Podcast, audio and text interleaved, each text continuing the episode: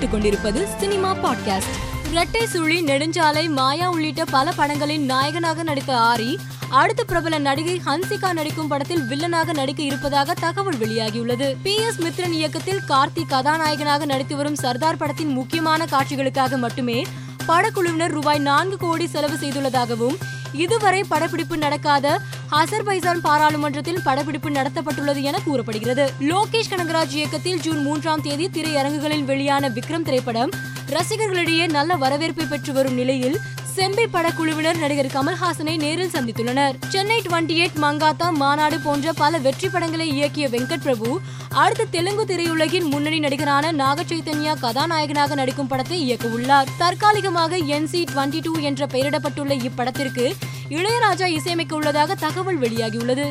சில்லு கருப்பட்டி ஏழை போன்ற படங்களை இயக்கிய ஹலிதா ஷமீம் ஏழு வருட இடைவெளிக்கு பிறகு மீண்டும் மின்மினி படத்தின் படப்பிடிப்பை துவங்கியுள்ளார். டி. ராஜேந்தர் உடல்நலக் குறைவு காரணமாக கடந்த பத்தொன்பதாம் தேதி மருத்துவமனையில் அனுமதிக்கப்பட்டு சிகிச்சை பெற்று வந்தார்.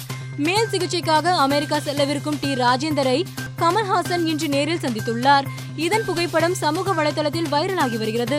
இயக்குனர் சுசீந்திரன் இயக்கத்தில் விஜய் ஆண்டனி கதாநாயகனாக நடித்திருக்கும் வள்ளிமயில் படத்தின் ஃபர்ஸ்ட் லுக் போஸ்டர் இன்று மாலை வெளியானது. இயக்குனர் கிரண் ராஜ் இயக்கத்தில் ஜூன் பத்தாம் தேதி வெளியான படம் seven seven seven Charlie Karnataka முதல் மந்திரி பசவராஜ் பொம்மை இந்த படத்தை பார்த்துவிட்டு தன் நாயினை நினைத்து அழுத புகைப்படம் சமூக வலைதளத்தில் வைரலாகியுள்ளது. ரஜினி நடிப்பில் இரண்டாயிரத்தி ஐந்தாம் ஆண்டு வெளியான சந்திரமுகி படத்தின் இரண்டாம் பாகத்திற்காக அப்படத்தின் டைட்டிலே ரூபாய் ஒரு கோடி கொடுத்து லைகா நிறுவனம் வாங்கியுள்ளதாக தகவல் வெளியாகியுள்ளது.